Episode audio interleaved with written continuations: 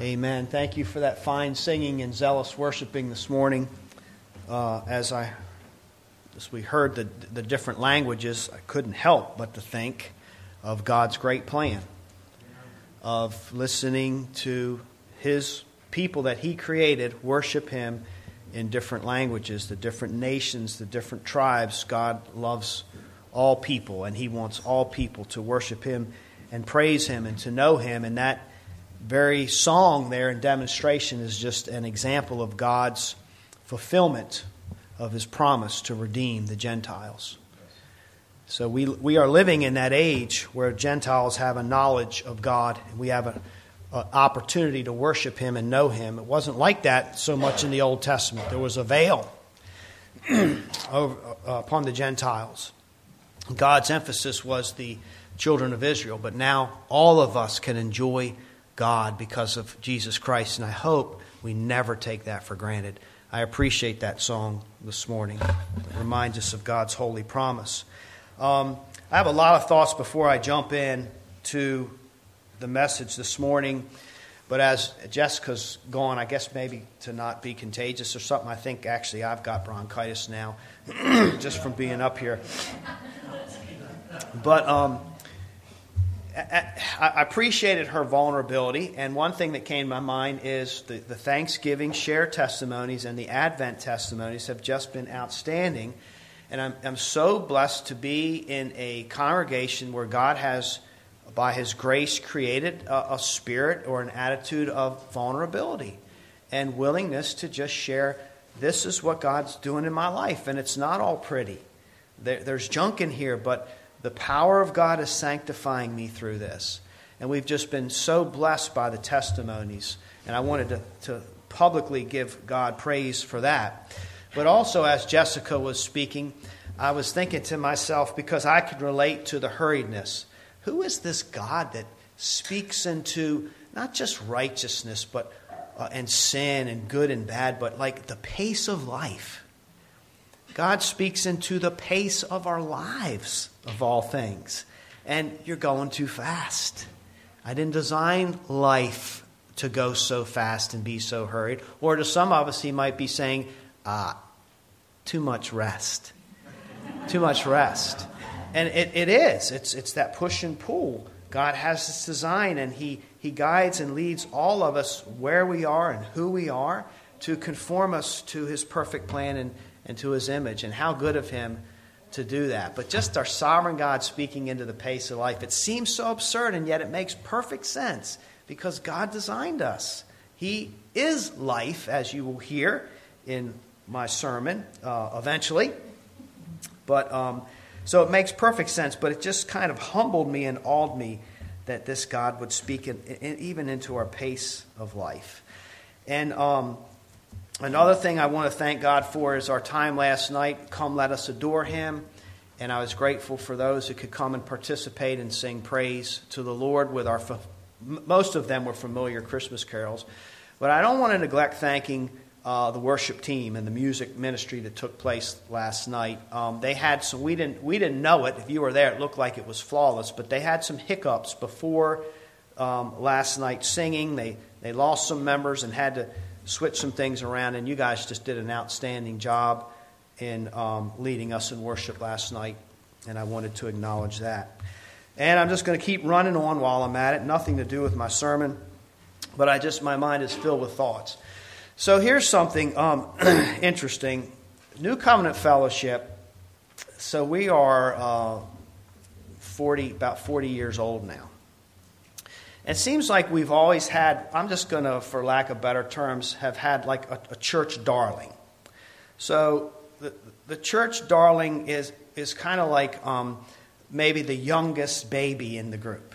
You know, the youngest baby or the youngest child tends to get a lot of attention.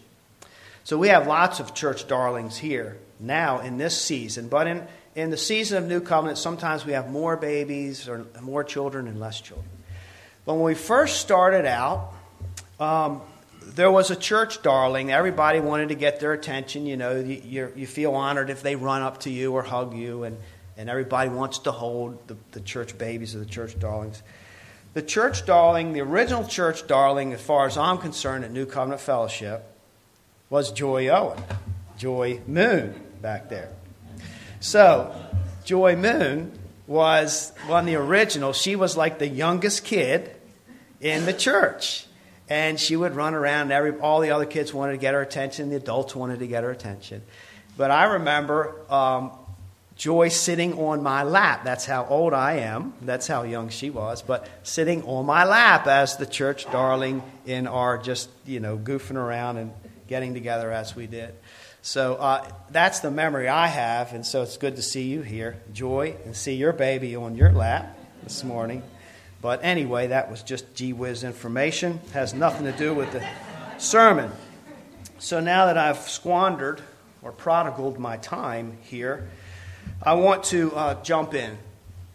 Um, as you know, we've completed our all of our series and all of our sermons. We completed the book of Second Corinthians 2022.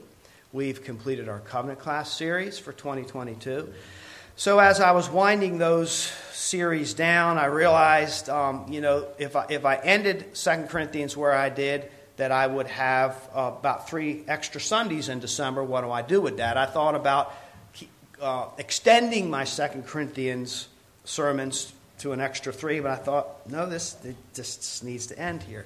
So I prayed about it. I thought, well, it's the Christmas season, so I'll just preach a series of Christmas sermons. So I came, um, that's the next Sunday, and talked to Corky about, uh, no, I came that next Sunday, and Corky uh, flagged me down before church. He said, by the way, because Sam had to push back his teaching, is leading us with R.C. Sproul's teaching for Sunday school, I need to continue to teach Sunday school. So now I have eight Sundays that I need to cover, and I'm going to just kind of do a Christmas theme and, and teach out of Luke 1. Well, that is exactly what I was thinking about for my three sermons for my Christmas theme. So I said, well, yeah, that's okay. It's funny because that's exactly what I was going to do. Um, but maybe we, the Lord thinks we need just to hear it twice. So I thought about that and I was like, nah, can't do that. Have Luke 1 and Sunday school and then hear it again from the pulpit. So I just sought the Lord and I still wanted to do a Christmas theme. So I wound up in the Gospel of John the Gospel of John. So that's going to be our, our text for our Christmas theme series. There's going to be three sermons. It's all going to be in the first chapter. As a matter of fact, I'm staying in the first few verses of the Gospel of John. So, um, the Gospel of John, as you know, it's a very popular gospel.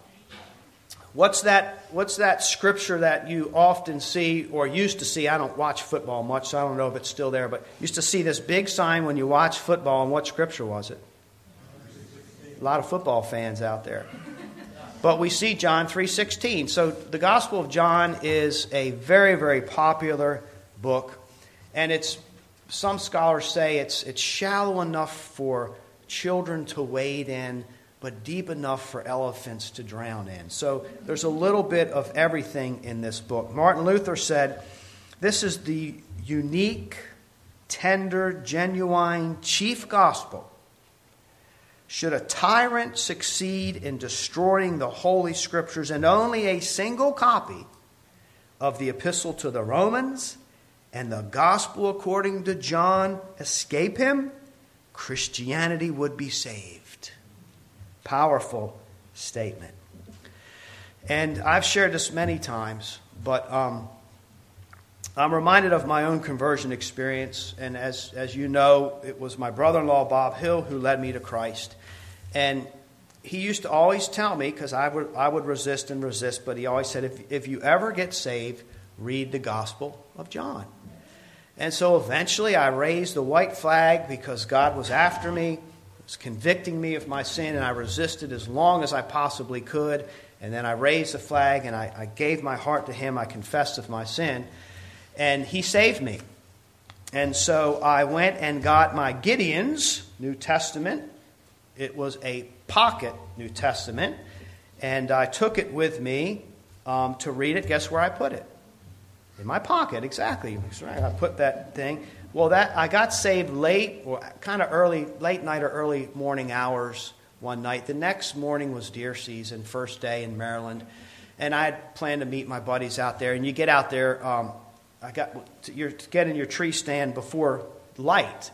So I'm out there. I climb up in my tree stand. I had just been saved that night. I was just like, I was in awe of God. Everything was new to me, and I had my pocket New Testament and as soon as it got light enough for me to read in the tree stand, that's all I could do. I did not care about deer all of a sudden. And what, what a testimony of how your priorities change when the living God comes into your life. So I read the Gospel of John, and it, it was as if God wrote that book for me. I was everywhere in that. How did that happen all of a sudden? The power of the Holy Spirit and the, the living Word. So, the first time ever, I wanted God more than, every, than anything. so, John's Gospel is a very popular book. You, you've probably memorized many scriptures out of it. But what it's not is a popular gospel for the Christmas story. It is the most unpopular gospel for the Christmas story. You will see that in this series. But before I go any farther, I want to just kind of share where we're headed in this sermon series for our Christmas. First, we're going to look at Jesus as the Word. We will cover that this morning. Second, Jesus as the life.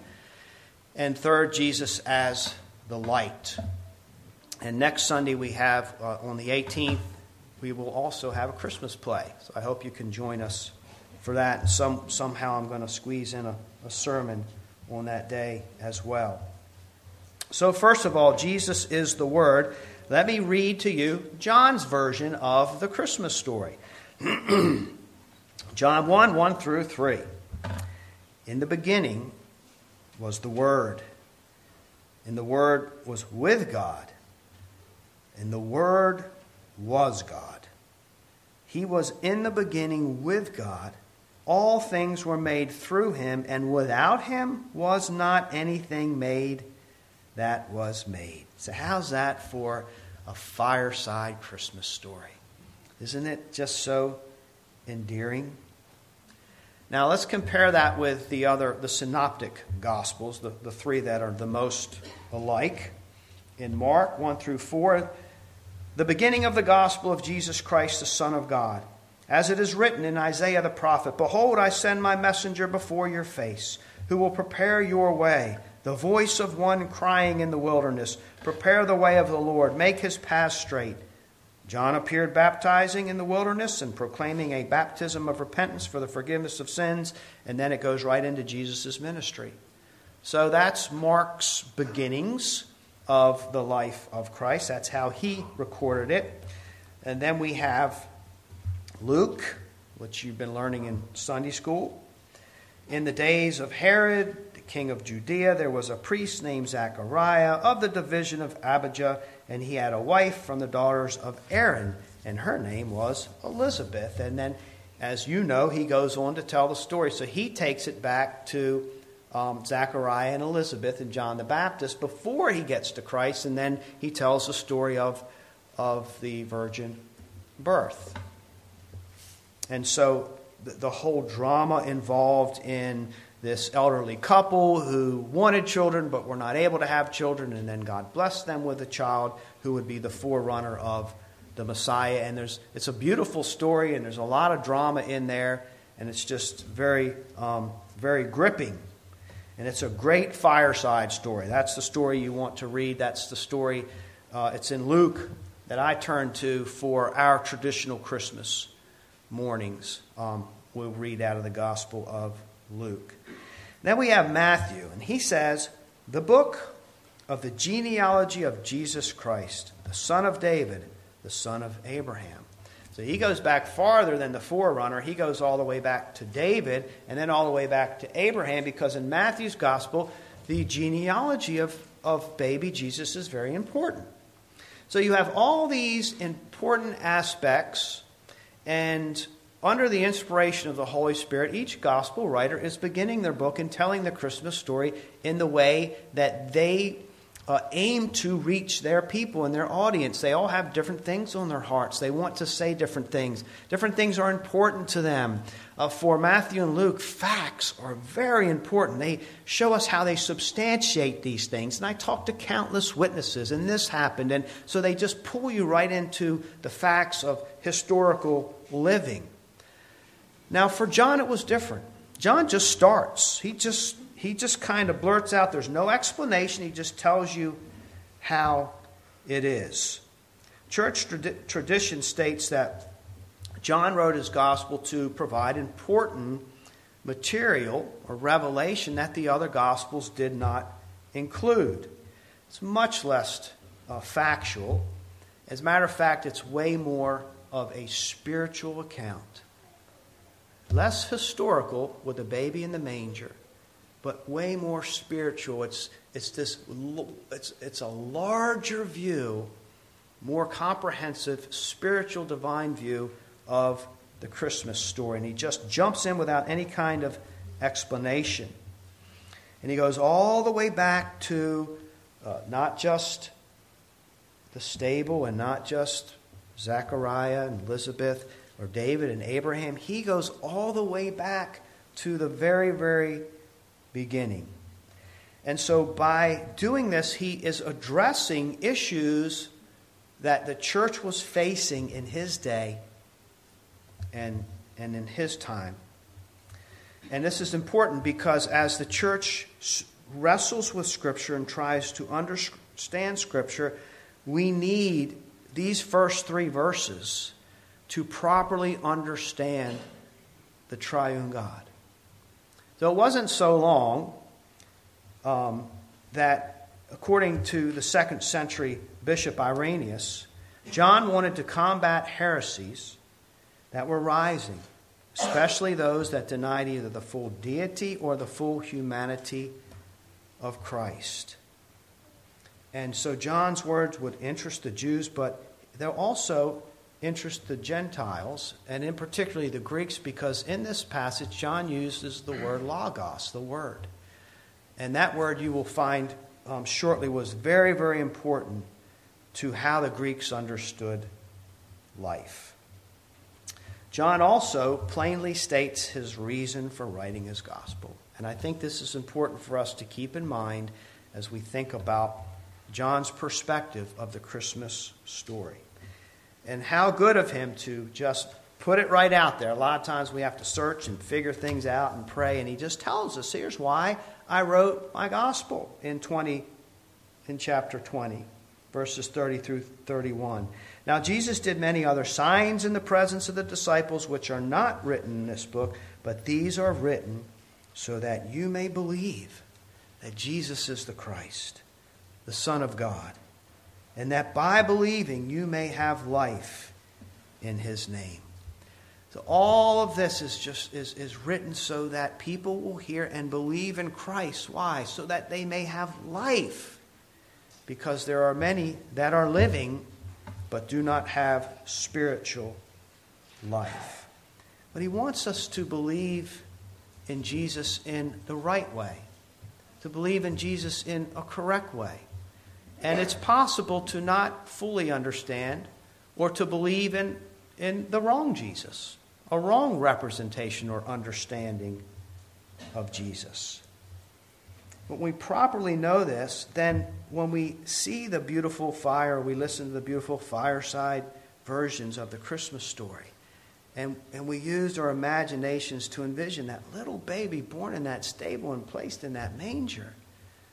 And then the wise men that came to, to seek him, and the angels harking, and the shepherds rejoicing and hurrying to see this thing, then we can properly understand what we're gazing at and the significance of that, that cooing little baby in the manger. So, John's Christmas story, in essence, is an important theology lesson, and that's why I've entitled the series A Christmas Theology. It's a theological perspective of the Christmas story. And then it, we will find that Jesus, yes, he is both divine and human he reveals that Christ's life didn't just begin with Mary and Joseph, but all the way back. And he starts with, in the beginning, and you expect him to say, because we're so familiar with Genesis, in the beginning, God. That's how it starts. That's how Scripture starts. In the beginning, God. Then he changes it up and he says, in the beginning, the Word. In the beginning, the Word. So he, he puts Christ where God would be in our understanding. So we're learning about Christ in this gospel, and we see that he was, at least, at the very least, he was with God in the beginning before anything was created. And he was with God, he says, and, and that witness speaks of a relationship. You're with somebody, um, there's a togetherness, a witness there. It's a relational word always. So God and the Word were together. And John takes it further and writes that the Word was not just with God, and the Word was God. So, Jesus, the Word, is a person who has a relationship with God. And this helps us to explain Genesis 1:26 where God said, "Let us make man in our image." Nothing's created yet, with perhaps the exception of angels. If somebody said, "Well, maybe angels," but let us make man in our image, who is he speaking to? It can't be the angels if the angels have, happen to be created at this time because they're not in God's image. So it is this, to, he, it's the witness, it's because Jesus Christ was there in the beginning before anything was created. He shares the exact image of God.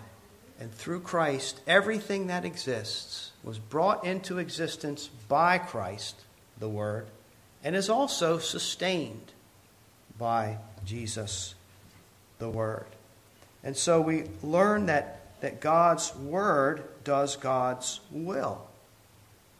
As God speaks what's in His mind into existence, it's the Word carrying out the very will of God. Consider a few verses Psalm 33 6 By the word of the Lord the heavens were made. Psalm 107 20 He sent out His word and healed them and delivered them from their destruction. So, so this is how Christmas ties into this story. Christ the Savior is born. It is Christ who is the Word who is doing the will of God to redeem man according to God's plan for salvation. So, baby Jesus is the Word of God carrying out the will of God. So, the first thing that we learn here is that Jesus, being with God and God, he's an eternal being. Now, this is important because not everybody believed that. That this baby Jesus and this Jesus who ministered in the wilderness to the people of Israel, who worked miracles, they did not believe that he was on the same level or plane with God. Uh, one particular church leader in about the third century, Arius, he was a church elder and priest. He said that Jesus was a lot like God. He was about as close to God likeness as you can get. But he was not God, he was a created being. Now, unfortunately, now that was considered a heresy, and unfortunately, that heresy lives today. And it is the same teaching that you will hear from Jehovah's Witnesses if you allow them into your home and ask them certain questions about their beliefs. You will find that Jesus is as close as possible to being like God, but he was created by God. And yet, John tells us that he was with God before creation. Jesus is the person equal to God. Second, we think about the personhood of Christ. Another confusion or heresy, and I'll throw another old church father under the bus, Sabellius. So he believed that Jesus was, uh, was God, but he was a expression of God. He wasn't his own person and that's the heresy of modalism, which also lives today. There are some TV preachers, if you listen close enough, as they describe the Trinity, that they believe in modalism, and that is that God is one, and the Son and the Spirit are just kind of expressions of the one God, but they are not distinct persons. They don't believe in the three in one, the Holy Trinity. That in the early church was also marked as a heresy. But Jesus is eternal, and he is this distinct person. John helps us understand. The baby in the manger, that's what we gaze at. And then lastly, Jesus is fully divine. He is God. It wasn't so long ago that the phenomena of the Da Vinci Code, if you remember that book, and then the movie, and they claimed in, in this book that it wasn't until the fourth century where the church at the Council of Nicaea uh, claimed that or agreed, yes, Jesus is divine. Was something that the church made up. John 20, 28, Thomas proclaims, My Lord and my God. That's a confession. That's identifying Jesus as divine. Martin Luther states this text is a strong and valid attestation of the divinity of Christ. Everything depends on this doctrine. It serves to maintain and support all other doctrines of our Christian faith. Therefore, the devil assailed it very early in the history of Christendom, and he continues to do so in our day. So I, I, know it's a spiritual perspective. It's not as cute and fun as the other um, Christmas stories. But in essence, we need to understand John's Christmas story to really even understand Luke's Christmas story, to understand what we're gazing at, to understand what we're celebrating. Why are the angels harking, and why are the shepherds, re- shepherds rejoicing? What is the attraction here? It is God the Son, equal to God, but his own person became flesh and lived among us and dwelt among us. In the beginning was the Word, and the Word was with God, and the Word was God. He was in the beginning with God. We want to worship the right God in the right way. Well, in verse, uh, and when John uses this word, word, it's the Greek word logos. And that word is absolutely packed with meaning. That would get, if no one else's attention, the Greeks' attention. And it, he uses this to describe Jesus. One of the most significant words in Greek philosophy. In the 6th century BC, of course, years before Christ, Greek philosopher Heraclitus used it to, to describe how creation has a purpose and reason and an order to it. So, as man wrestles with trying to understand life, we do it today. Why are things the way they are? Uh, two years, two year olds are great at trying to understand life, and will ask you question after question after question. It's how we're designed. It's a good thing. We, we want to understand ourselves, we want to understand the world that we live in. And so, mankind, ever since the beginning, has grappled with this, especially those who rejected God's revelation. Then you're left on your own to try to figure things out. The Greeks were known for this. And so they observe the world and they notice that, in one sense, it seems very chaotic, that there's no order to it and it's different. It's always changing. It's a flow. And so they give the example of um, that you can't step in the same. If you step in the stream one day, you'll never be able to repeat that again exactly the way it was because there's a flow. The circumstances simply will not be exactly the same. So life just kind of seems, in one sense, arbitrary and, and unpredictable. But they were plagued because at the same time, Yet there's this order to it. There's a predictability to it. There, there's a reason for it. So you can't, you can't repeat stepping into that stream in the same way because circumstances change. And yet, but that stream seems to be here for a particular reason, serving a purpose. And so the, change and the time and the moves seem completely chaotic, and yet there was this constant, there was a continuity there. Things actually do make sense. And they have this purpose in this order. And the word that rose to the top to describe this, and they would even say it's a, he would say it's a divine order, and it was logos. It's understanding the world, it's being able to reason and make sense out of things. And he would attribute it not to the one and only true God, but the Greeks had their own gods, and so he attributed it to that. It's just the way things were designed. So Logos became known as the word that defined uh, the reason of God, the purpose, the order, and the reason, the meaning of God. And so from that point on, that's how the Greeks understood that. Uh, two centuries later, Greek philosopher Plato said, It may be that someday there will come forth from God a word, a logos, who will reveal all mysteries and make everything plain because it also has to do with the idea of being even able to communicate and understand each other, logic. In order to be able to communicate, we have to agree on things. We have to agree if we're going to meet at a certain time and in a place that there is such a thing as that time, and that's, that's exactly where we're going to meet.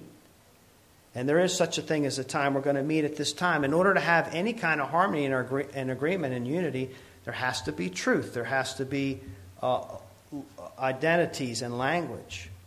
And by the way, in our culture, what we see is that that is being undermined. That any agreement on any terminology of what's right and wrong or what's even true, you think of, of gender identity, we are totally twisting things so that we don't have the ability to agree on what's, what's true, what's right, and what has purpose and meaning. And it's no wonder that there's so much chaos in our culture. So Plato gave us that quote, and Richard Phillips said, Listen, you Greeks, the very thing that has most occupied your philosophical thought, about which you have been writing for centuries, the Logos of God, has come to earth as a man, and we have seen him. Jesus Christ, he is the Word. And he creates all things, and he upholds. He, he, how does he uphold and sustain creation? Not by brute strength, which he has power, but it's by the power of his word, Jesus Christ. So, John takes our understanding of the Christmas story to, I think, a, a new level in understanding the little baby in the manger, giving such meaning and giving purpose and the spiritual perspective of what's happening. You know, sometimes the Christmas season, perhaps the decorations, the giving and receiving of gifts, and the uh, countless, no ending Hallmark Christmas romances that we're treated to during this season, perhaps some of that can lose their luster. Maybe for some of you. If you long for a deep, deeper meaning of Christmas, this is it. It's about what God has done through Christ in the world. And it's not just a story out there. John has written his gospel so that Christmas story will be in here. And he wants us to understand who Jesus is. And he is fully God. And he is fully man. He is the Word. He is God in the flesh. And he is the most accurate representation and revelation of God, not only in what Jesus spoke in the Gospels, but in everything that he did in the flesh. When he prayed, when he walked, when he interacted with his fellow humans. All of that was revealing who God is. If you really, really say to yourself, I want to know God, I have a longing to know God, then you have to know Christ because Christ is the exact representation, and God's gift to us the exact representation of God. So maybe some of the Christmas as we know it loses its luster, but Christmas is for you. It's for you if you are the kind of person that wants to understand what life is about and wants to understand why am I here and why do things work the way they do. God explains that. As a matter of fact, He designed it, and He designed our minds to ask that question. And as Jessica reminded by quoting Augustine, that our hearts are restless. until we find our rest in God. Trying to live as we're taught by our culture, trying to live as if life is capricious, as if there's no underlining meaning or purpose, will take its toll on our hearts and our minds. Because God's Word says that we were created for a specific purpose, and that is to glorify Him. In all that we do, think and say, glorify Him and enjoy Him forever. Life will not fully make sense until we understand it through these three verses in John's Christmas story. And that's how we will find that joy. In verse 14 of chapter 1, John says, The Word became flesh and dwelt among us, and we have seen his glory. Glory as of the only Son from the Father, full of grace and truth. We read these words and as I wind down, I realize that, you know, the way John just with no explanation, he just, no preparation, he just lays it out there. This is the spiritual fact. This is how life works. In essence, it produces a dilemma for us. And the dilemma it produces for us is found um, in John chapter 6, and I'll read it and explain it. After this, many of his disciples turned back and, and no longer walked with him. And Jesus said to the twelve, Do you want to go away as well? Simon Peter answered him, Lord, to whom shall we go? You have the words of eternal life, and we have believed and have come to know that you are the Holy One of God. Now, here's the problem we all have it one way or another on one side of salvation, if we're saved or not saved, we have the problem, especially those of us that are like Peter. When you find the meaning, when you find the purpose of life, even though you don't understand everything there is to understand about God, you don't know where Jesus is going to lead you. You don't know the path He has for you. All you know is that He's real and He's true. And He's before you now, and He has brought into your life the love and the meaning and the purpose and the significance that you didn't know was even out there, where else are you going to go? The world's can be safe or it can be dangerous. Following Christ can be safe and it can be even more dangerous. But where else are you going to go? When you have heard the truth, when you've seen the truth, when you've embraced it and it has resonated in your heart and your mind and your whole being, everything about you is saying, This is right, this is true, this is what my heart has longed for my entire life. Where else will I go? And so, with the apostles and the 12, yes, life got very hard. As a matter of fact, it was much harder to follow after the living word than it was to live the lives they were previously as fishermen and what have, what have you. Oh, it was dangerous, it was hazardous. And yet, they could, where else are you going to go but to follow God, the truth, to follow the Logos, the living word? This is what we find in the Christmas story. This is what Christ has to offer us. And John has written his gospel that we would believe in this Jesus Christ, whom God sent to us as this great gift. We will, no one will ever live life as it is intended to be lived unless we know and believe in Christ. And John welcomes us and calls us to faith in Christ. Let me close with this example. the great industrialist Henry Ford. I'm sure you've heard of Henry Ford. He once had a breakdown on his assembly line. Nobody there at the, the shop could fix it. And so, in desperation, he called Charlie Steinmetz, the mechanical genius who had designed and built Ford's plant. Steinmetz showed up. He tinkered for just a few minutes. He threw a switch, and everything started running again. A few weeks later, Henry Ford gets a bill from Steinmetz for $10,000, which was a lot of money in that day. Henry Ford writes back to Steinmetz. And he says, uh, Mr. Steinmetz, don't, don't you think that that's a little steep. $10,000 is a little steep for just a few minutes of tinkering. And uh, Steinmetz sent a revised bill to Ford. He said, tinkering, $10. Knowing where to tinker, 9990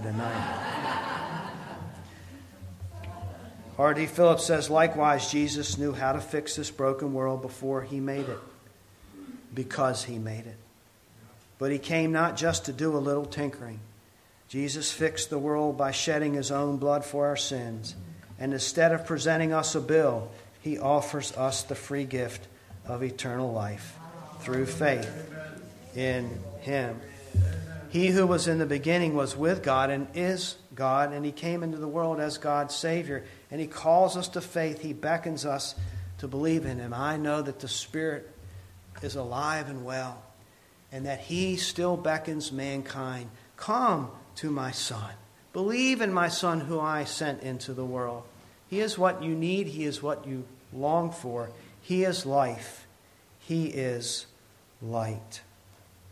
Nothing is, more, is more important than worshiping Christ, the newborn King allow John's Christmas story, John's version, the, the, the more boring version, the duller version, but allow it to seep into your heart as you understand the newborn King.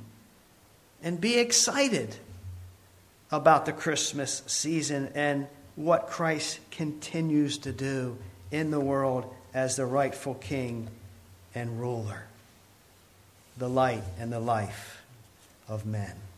May God bless the preaching of His word this morning.